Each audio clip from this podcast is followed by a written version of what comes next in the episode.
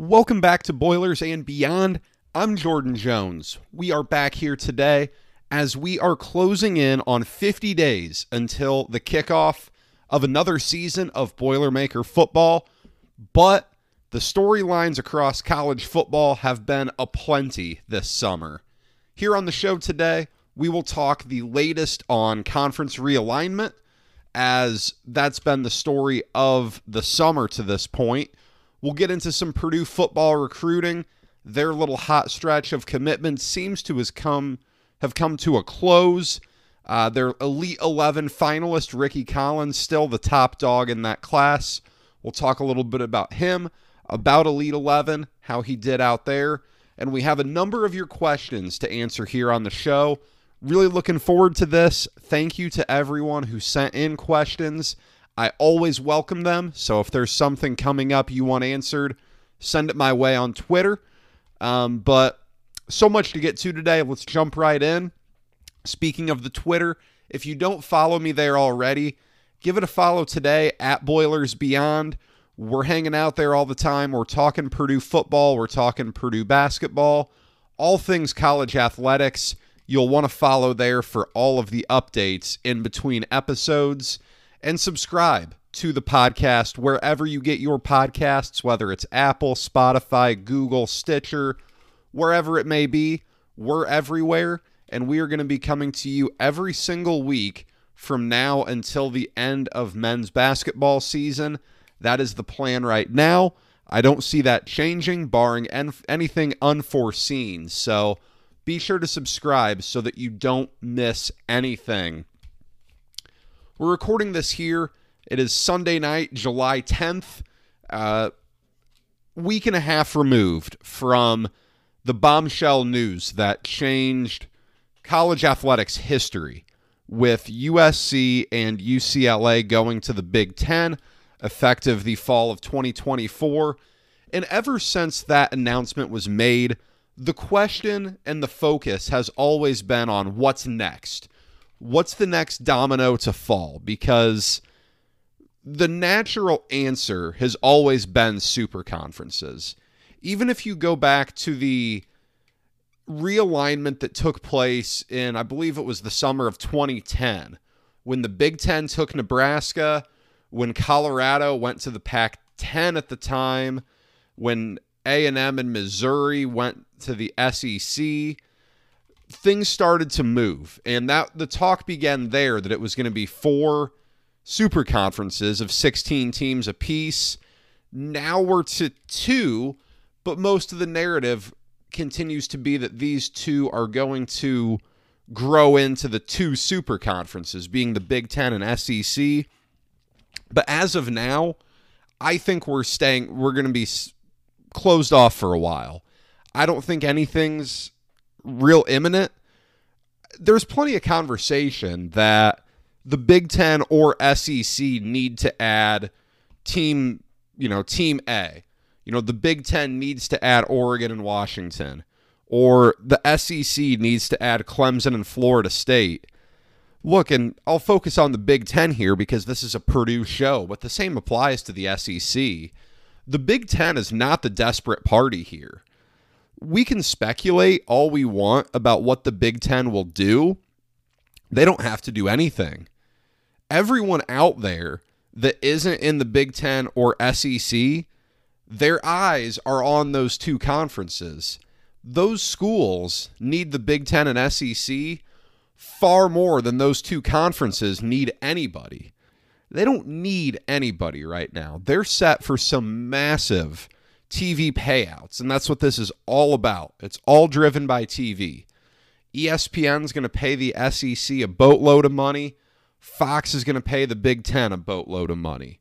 So, for right now, neither of these conferences need to be desperate. They don't need to add anybody just to flex power. They can be deliberate here. So, I think we're going to be done for the summer. You know, the what happens in the future, who knows? But the rumors now and reports out of the West Coast from some highly connected people are that the remaining 10 schools from the Pac 12, maybe they'll even go back to the Pac 10 name, and maybe they'll even become the Pac 8 again, and it'll all be like normal. But the remaining 12, excuse me, remaining 10 teams from the Pac 12 may stick together because it's pretty obvious at this point that the Big Ten doesn't want Oregon and Washington. If the Big Ten wanted Oregon and Washington, they would have scooped them right away. And I don't. One talking point is oh, well, maybe USC and UCLA would like other West Coast schools to join, you know, to cut down on their travel. If USC and UCLA wanted Oregon and Washington to join, maybe it would have happened, maybe it wouldn't have, but it clearly wasn't a deal breaker. It wasn't that important to them. They weren't looking out for the interests of their buddies out west any too much. So I don't see it happening now. Certainly, the SEC isn't going to get Oregon and Washington. That's just not a cultural fit whatsoever. So the Big Ten's in no hurry on them. The main school that the Big Ten is sitting here waiting on is right up in South Bend, Notre Dame. I know Purdue fans don't always like hearing that, especially if you are from the, you know, have been around long enough to remember when Purdue and Notre Dame were an annual rival, when the Shillelagh game was played every year. You know, now it's not quite what it used to be. Last year was the first time that they'd played since 2014. But Purdue fans don't always like to hear it, but Notre Dame is a massive brand. They have a massive following. They're absolutely worth taking. They're one of the few schools out there that could get added to the Big Ten and increase the per school payout from media rights. Notre Dame could do that. Not many others can. The other big one I really see out there is North Carolina. It is a massive brand. That is a growing state North Carolina, I believe, is now in the top 10 of the United States in population, and it's growing. It is the flagship school of that state. You have plenty of money behind it. Yes, the football program hasn't always been fantastic, but they're competitive to not be a disaster. They're arguably the biggest brand in college basketball.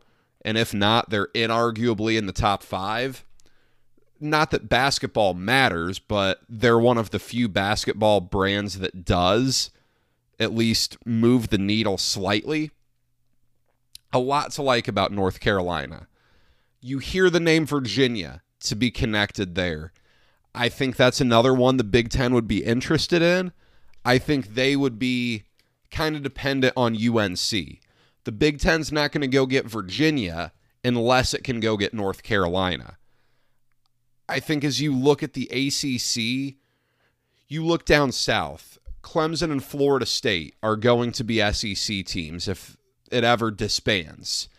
The issue with the ACC, as we discussed on the show last week a little bit, that TV deal with ESPN has their grant of rights locked up all the way through 2036 meaning that they don't own their games essentially. ESPN owns the TV rights to all of their games through that year. Can they get out of it? I don't know. I'm not an attorney, but I think it's awfully ironic that there's a certain attorney from an ACC school that has welcomed any type of lawsuit uh, possible. That would be Mr. John Ruiz from Miami. If attorneys want to try to get the ACC's grant of rights ended, maybe they can. I don't know. That would be the end of that'd be the end of it for the ACC. But I think if the ACC disbands, you know, Clemson and Florida State go to the SEC right away. I think Miami is more in that boat. There's been talk of Miami as more of a Big 10 just because they're a decent academic school I don't see it. I don't see Miami settling for the Big Ten. I, in their minds, it would be settling. I think they want to stay down south with those powers. Some of the other ones that you look at, I mean, Duke. I just don't think Duke is enough of a football brand. Georgia Tech is just awful at sports right now. Not that they're an awful athletic program historically. I mean, what? They won the national title in football in 1990. They got to the Final Four in 2004, but in the last decade, ever since Paul Johnson left football, especially, I mean, they've just been terrible. They're a great engineering school, and that's fine, but the Big Ten doesn't need them. So I just don't I don't see any moves imminent here. Notre Dame is in no hurry to make a move. All reports are right now that they're going to be staying independent for the time being. That's fine. They're the one that the Big Ten will always look at, though, and say, if they want to come, we are taking them. And until that happens, maybe the Big Ten stands pat. You know, you also hear Cal and Stanford. I think that's nonsensical. Maybe I could see taking Stanford if that's what it if that's, you know, your 18th to Notre Dame being the 17th. Cal's a non-starter. Cal athletics are not good. Cal athletics don't have some huge fan base and media markets aren't what they used to be. This is the streaming era. This is an era where about 50% of Americans get their TV streamed. They don't have a traditional cable or satellite package. I know that because this is my day job. I work in TV. Um, it's it's a different era. The cable satellite subscriptions aren't a part of this the way they were back in 2010. Of course, media markets still matter because there's people there. I mean, you want the most, um, you want the highest amount of people to be interested in your conference, but going to get Cal and Stanford just to capture San Francisco, that's not what it used to be. This is all about the money. And unless these schools bring enough money to the table to add to the annual per school revenue, I don't see the Big Ten adding them at this time. Changing the note here, moving into football recruiting a little bit. Purdue's up to 18 commits in the class of 2023. Uh, they've loaded up on wide receivers. They're up to four of those now. Uh, a nice mix of size and speed. I, I like what Purdue's done with receiver here. I know there isn't a real massive name in this recruiting class at wide receiver that Purdue's kind of gotten accustomed to. You know, you look back at 2020, Malik Carr was a big name. Abdul Rahman Yassin was a big name. Um, 20, 2019 would have been Milton Wright, I think. 2018, 2019 was Bell and Milton Wright. I'm just trying to think back. Rondale Moore in 2018. There's been plenty of big names. This year doesn't have that four star as of right now. I think TJ McWilliams uh, out of Indianapolis North Central could be on the rise. He just got an All American Bowl invite, which is very impressive. And you don't see a lot of guys that are three star recruits getting those. Maybe he'll jump up. I like Jaron Tibbs, a big six-four receiver from Cathedral, also a basketball player. So I think when he gets more focused on football exclusively, you could see some growth there. You've got a really nice defensive line group, three guys who are all high three stars on 24 7 sports, uh, led by Micah Carter out of the Louisville area. That was a really good pickup. A couple of other good players there as well. Six in state guys from Indiana. You've got two from Ohio, two from Kentucky, uh, Tennessee, Drake Carlson. You've got a really nice group uh, of players right now if you look at it from a pure ratings perspective, it, and of course, it's not final until the senior seasons are done and 247, Cooper Petagna, and all those guys come out with their final ratings. But as of right now, you're looking at an average player rating kind of right on par with what Purdue has been pulling in during past cycles. Uh, I think that's fine. You know, I am always an opinion that stars matter as clear as day when you look at who dominates college football. But at the same time, you know, you have to recruit with what you can with what you can work with. The Midwest isn't as loaded this year. That's something that you just kind of have to deal with. That's your that's your home territory. Been hearing some really good things about Ethan Fields, uh, the offensive line commit. Um, think that could be really big. That could be something that goes well for Purdue um, in that realm of increasing that average player rating. They're still out there for a few guys that could be big, but you know, right now the headline in this class is Rickie Collins, the quarterback out of Baton Rouge, just got, done competing at Elite 11. And this was going to be the headline of the show last week. Uh, unfortunately, college sports got turned on their head, so we had to pivot a little bit, push that to this week. Collins is the first Purdue commit to compete at Elite 11 since David Blough did back in 2013.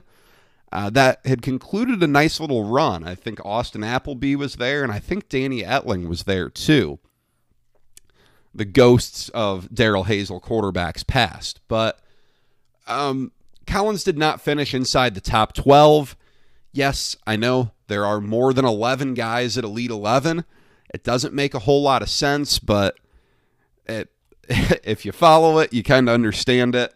It's just a weird process, but Collins still had a really nice showing. Uh, he drew a lot of notoriety and a lot of eyeballs with his strong showing on day two, especially.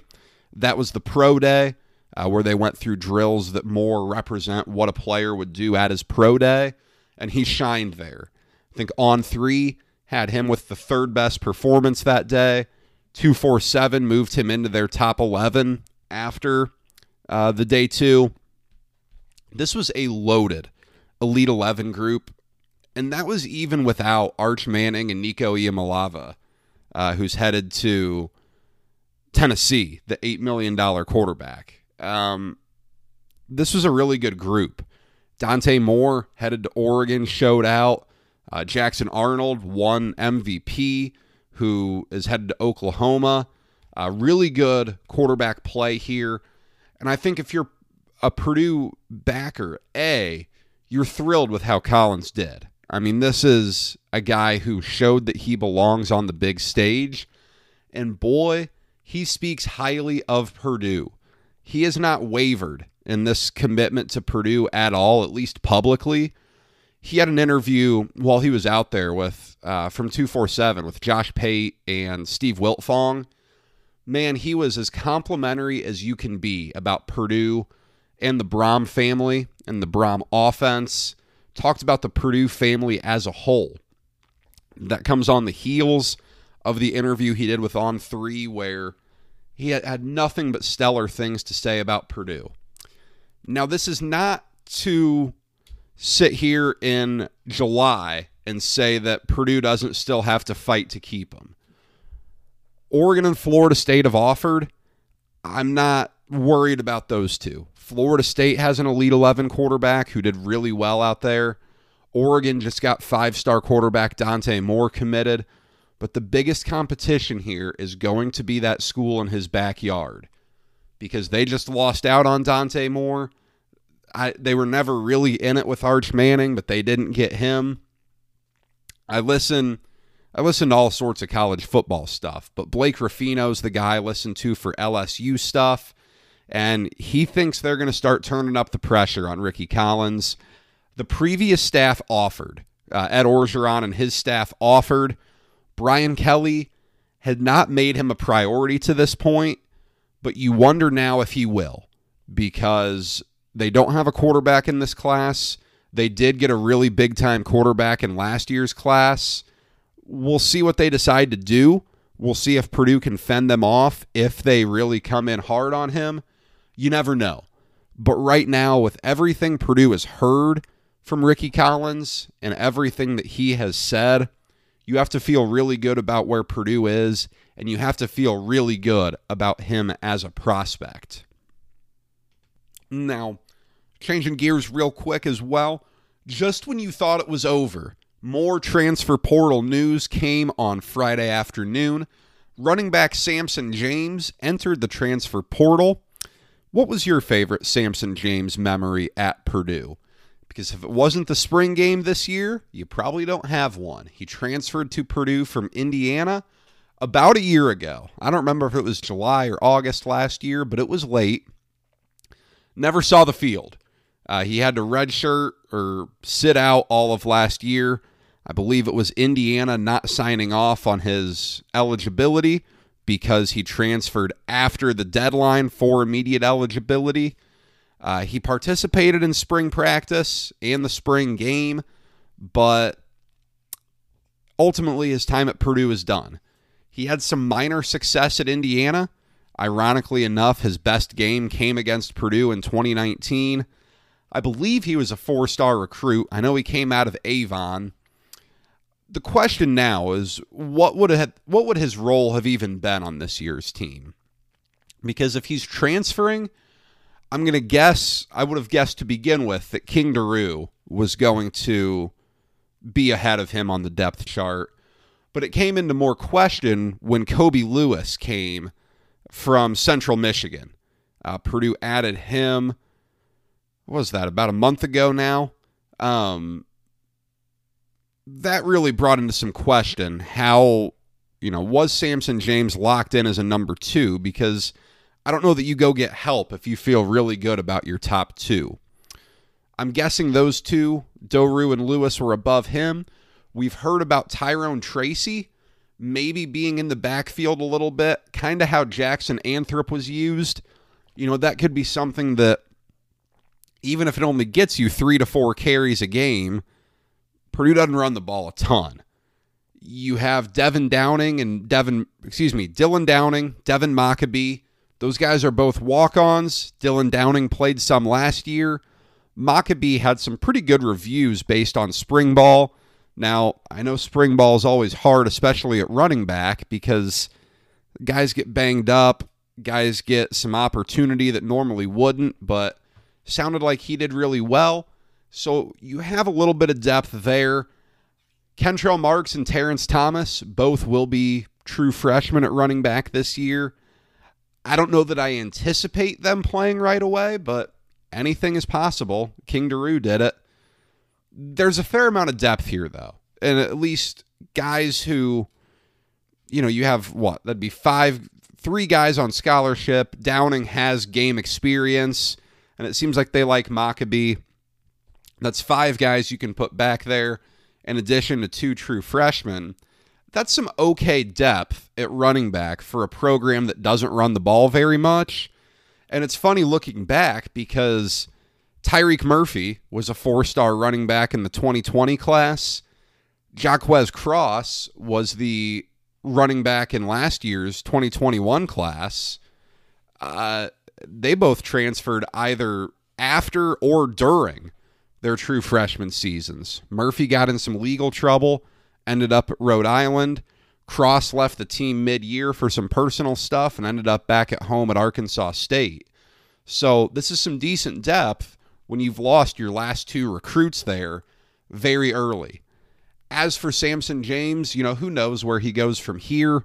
Uh, it's been since 2020 since he played in a real game, and it's been since 2019 since he's put up some real stats. So, uh, difficult spot here. He's already transferred once and he transferred after the deadline, so eligibility this fall might be a big question. Be interesting to see what happens there, but him leaving through the transfer portal was some uh, interesting news coming on a late Friday afternoon. Let's get into some Q&As here. Again, thank you so much to you guys who send these in. I love answering them, uh, whether it's football, whether it's basketball, I know I'm in football mode. You guys always like basketball, so if you have questions, send them in. Twitter at Boilers Beyond. Just let me know. Uh, first question on the recruiting track Are there any of these recent football commits that you could see playing right away? It's hard to project that far out, especially when you factor in what the transfer portal is now, because you know, in the past, you may look at a guy who comes in at an area where Purdue may be thin. Um, and you would say, boy, you know, he may play right away. Well, now you could see an area where Purdue's really thin And I don't have the depth chart in front of me. I don't know where Purdue's going to be really depleted after this year. I guess safety would probably be your best answer with Cam Allen and Chris Jefferson both being seniors who are going to start. Corner maybe as well, but you know, it's it's hard to tell with the transfer portal because you would take all day a guy who is more of a ready-made starter or at least someone you can plug and play a little bit over relying on a true freshman. I think you'd like to redshirt as many guys as you can. This past season, I believe Jack Ansell is the only guy from the 2021 class that didn't redshirt last year.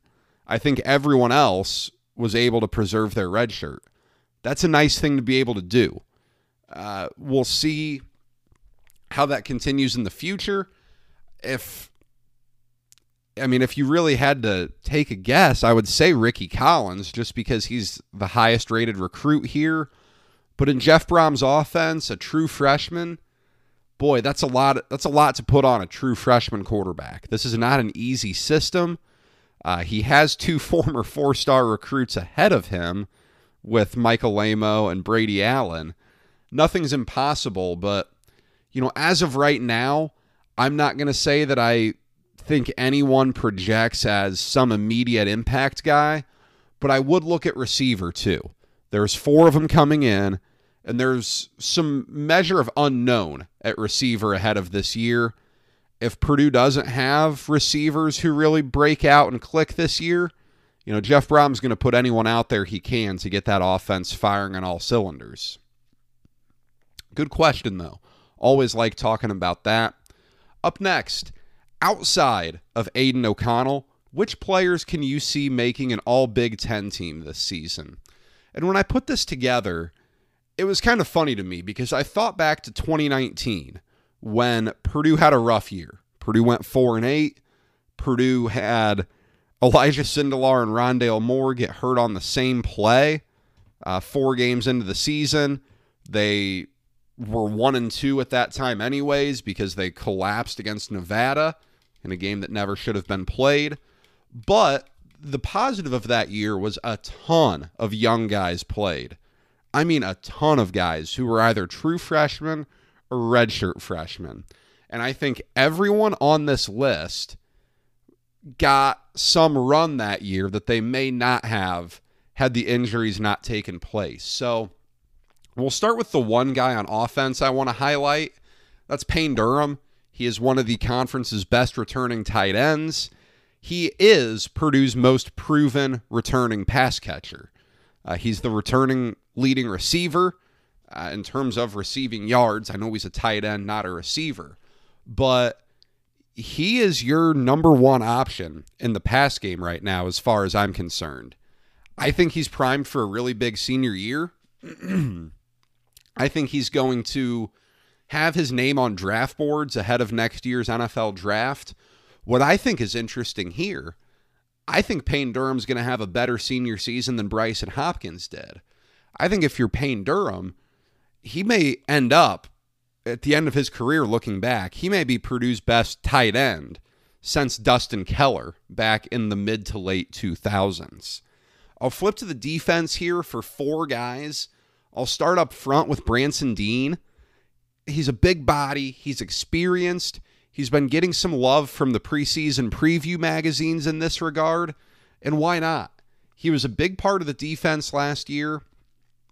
I am high on the defensive line coming into this year. There are questions, obviously. George Karlaftis isn't there to draw a ton of attention, but Branson Deen has done really nice, really good in the run stopping game, can get some pressure on the passer as well. He's a nice interior defensive lineman for you. Jalen Graham is my next pick. I, if you were listening to the show last year, you know how much I love Jalen Graham. He was awesome last year. He was finally cast in the right role, playing that true outside linebacker who could go get the passer, who could go play in coverage, who could go play the run game. Just kind of a rover who could do it all. I am hoping he's in that same role this year. I know he's been more grouped in with the safeties. I don't really care where he's grouped in as long as he's playing in the box and not playing some, you know, back center field safety role, as long as he's in the box and going to make plays, he's going to get it done. He is a monster. I love him. I think he's primed for an awesome senior year. A little bit more of a flyer with these last two, but I'll go Corey Trice. I know he's not on the front of your minds because he got hurt in practice after the UConn game last year, only played two games, but he has elite frame for a corner. I mean, 6'3, 215. What more could you want? UConn game was such a blowout, it didn't matter, but I was watching some highlights from last season the other day, and I'd forgotten in that Oregon State game, Trice made a massive play in the second half. Oregon State had gone for it on fourth and one, play action pass, and they throw the ball downfield. Trice chases the receiver down and bats the ball away to force the turnover on downs. That was a game changing play. That's what he can do. He's got size. He's quick enough. He's by no means some speed demon out there, but he's quick enough, as you saw on that play. He's someone who I think is going to have a good year and really deserves to have a good year after his injury last season. Cam Allen, another guy who had a big game against Oregon State with that interception last year, uh, had a couple of picks against Iowa as well. Look, he saw he's seen action since that true freshman year. Uh, he was a guy who brought a lot of energy to that 2019 team when they needed it. Started the second half of that year, and he's been a solid player for you at safety ever since. By no means is he, you know, Ed Reed back there, but he's been very good for Purdue. I think he's going to have another solid year. I think he's going to be the unquestioned leader of that safeties group now that Marvin Grant's gone. You just need him to be solid. Keep finding the ball, keep making tackles, making simple plays. He's a guy with a ton of experience, so I'll put him in that conversation. And then an easy one to close out Charlie Jones. Uh, the transfer from Iowa was the first team All Big Ten return man last year. Will he do it again? I don't know, maybe. Um, I I have a hunch that Iowa was a little bit better at blocking on kickoff returns and punt returns than what Purdue will be. But hey, he's done it. I'll still put him in the conversation. The one area I didn't mention here in this group of guys who I think could be all Big Ten is receiver. If Purdue is going to have the type of season that fans are hoping for and that we'll get to with this next question, you need to see a receiver in that grouping, at least at that third team All Big Ten level. Who would I bet on?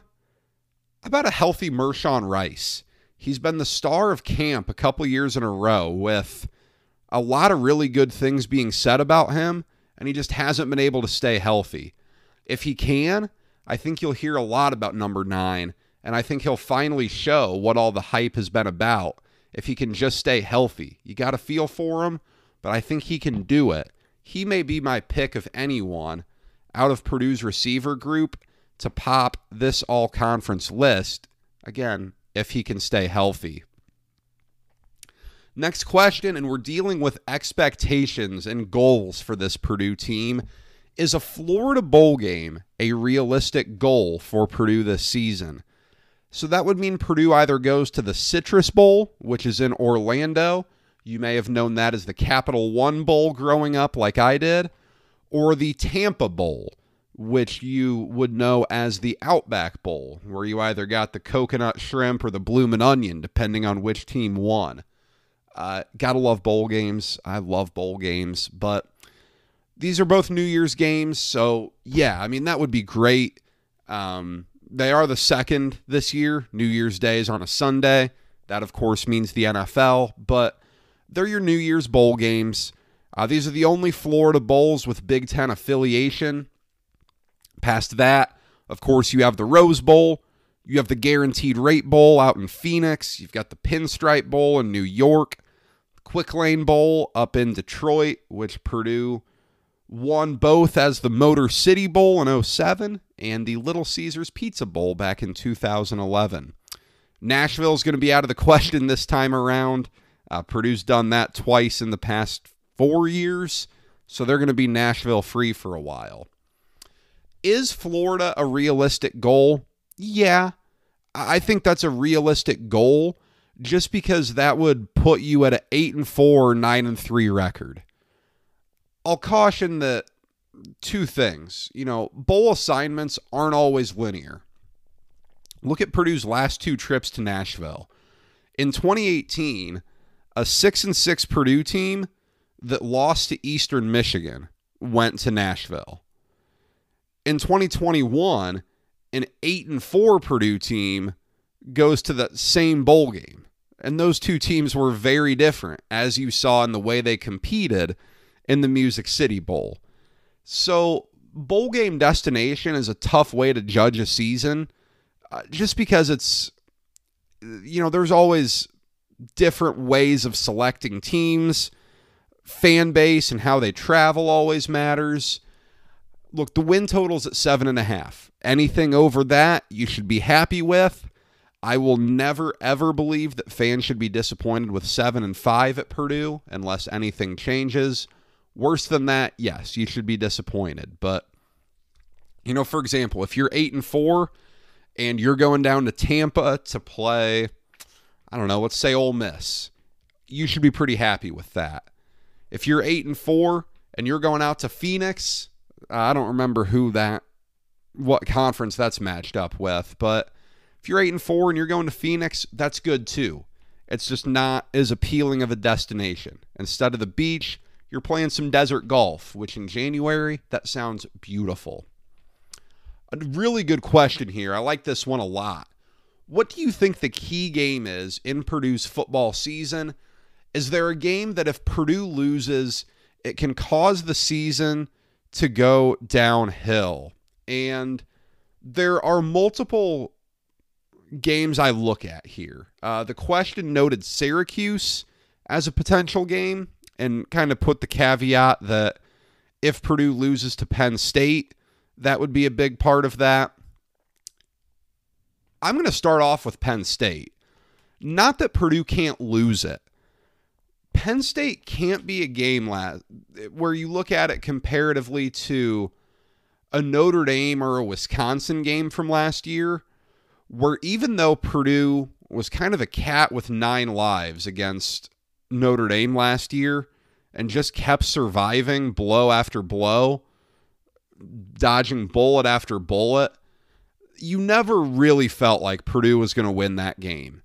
And with Wisconsin, you know, Purdue was only, I think it was 14 to 13 at halftime or something, but Purdue just didn't look good.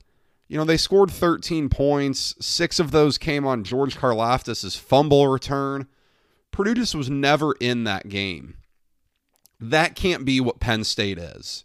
Purdue has to at least be, I think it's got to be a game where you go into the fourth quarter and you feel like you can win it. Either you're up or you're, you know, you're down a score and you're feeling good.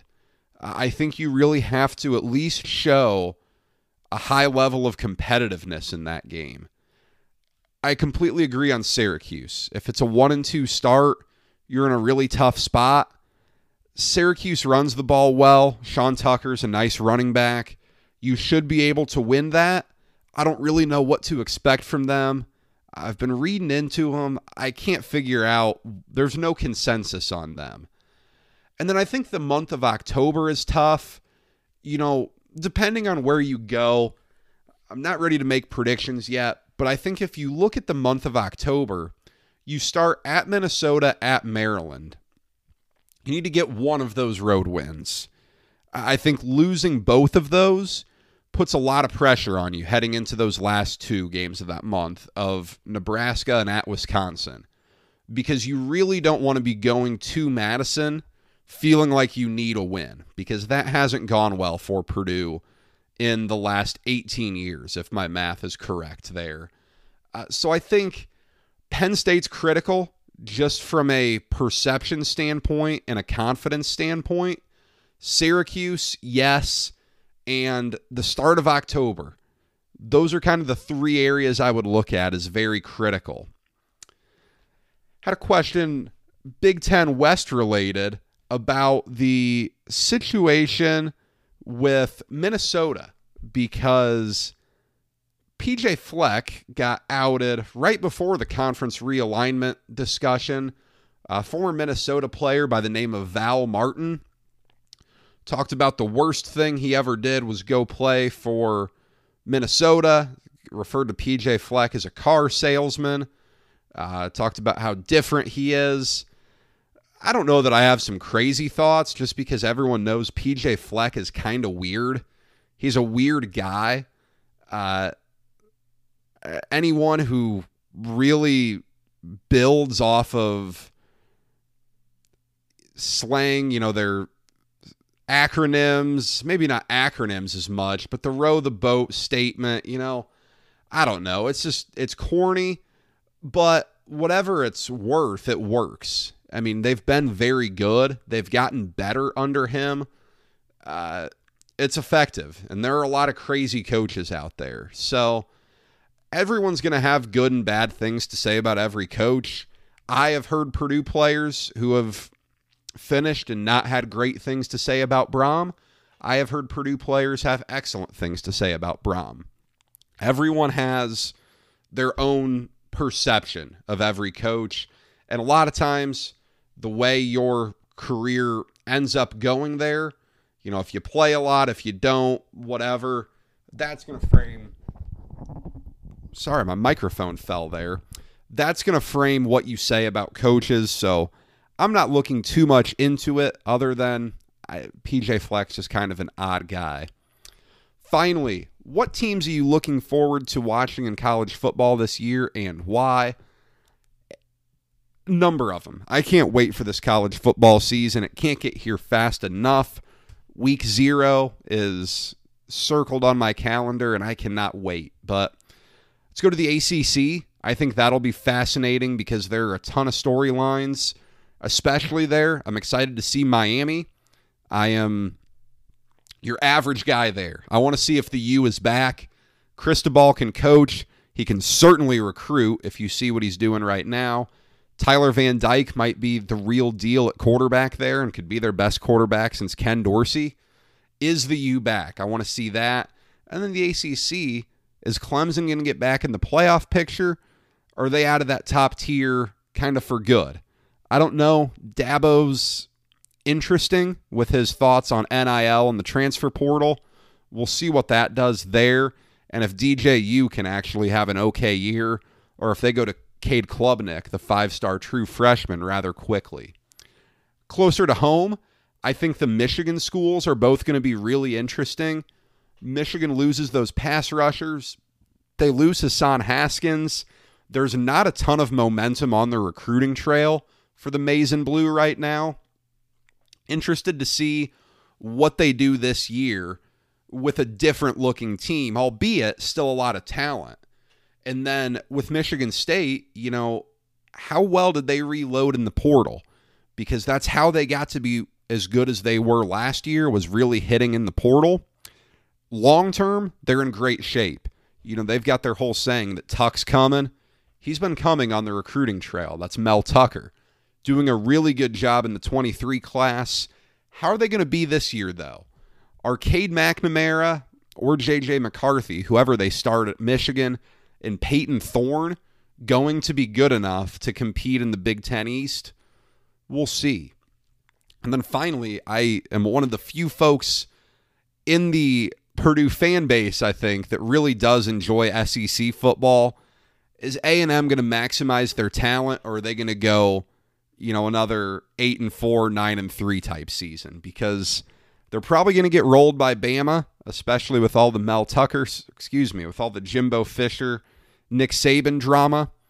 But how does everything else go? Can they avoid the losses like they took last year to Mississippi State? We'll see what they do there. Going to be very interesting because they have so much talent on their roster. That's all I have for you today. Thank you for spending some time with me. Next week, the countdown to kickoff continues. We're going to take a look back at the first five years of the Brohm era because he's the first coach to make it that far since Joe Tiller, and not a lot of Purdue coaches have made it to year six. So we'll look at what at what's happened since he took over in December of 2016, and we'll take a look at those transfer additions because I know they're always hard to keep an eye on. We'll look at those guys that Purdue has brought in ahead of fall camp. Send anything you want my way anything answered on the show, discussed on next week's show, just send it my way. Do that on Twitter. It's at Boilers Beyond. And be sure to follow if you don't already. Subscribe wherever you get your podcasts. Going to have a ton of stuff coming in the next two months or so. I guess in the next, what, 53 days from now until kickoff. It's 8 12 p.m. right now as I'm closing up. Uh, that's about what time the ball will be teed up between Purdue and Penn State. 53 days to go. We're going to have plenty of stuff, so be sure to subscribe so that you don't miss anything to get you ready. But until next week, take care, guys.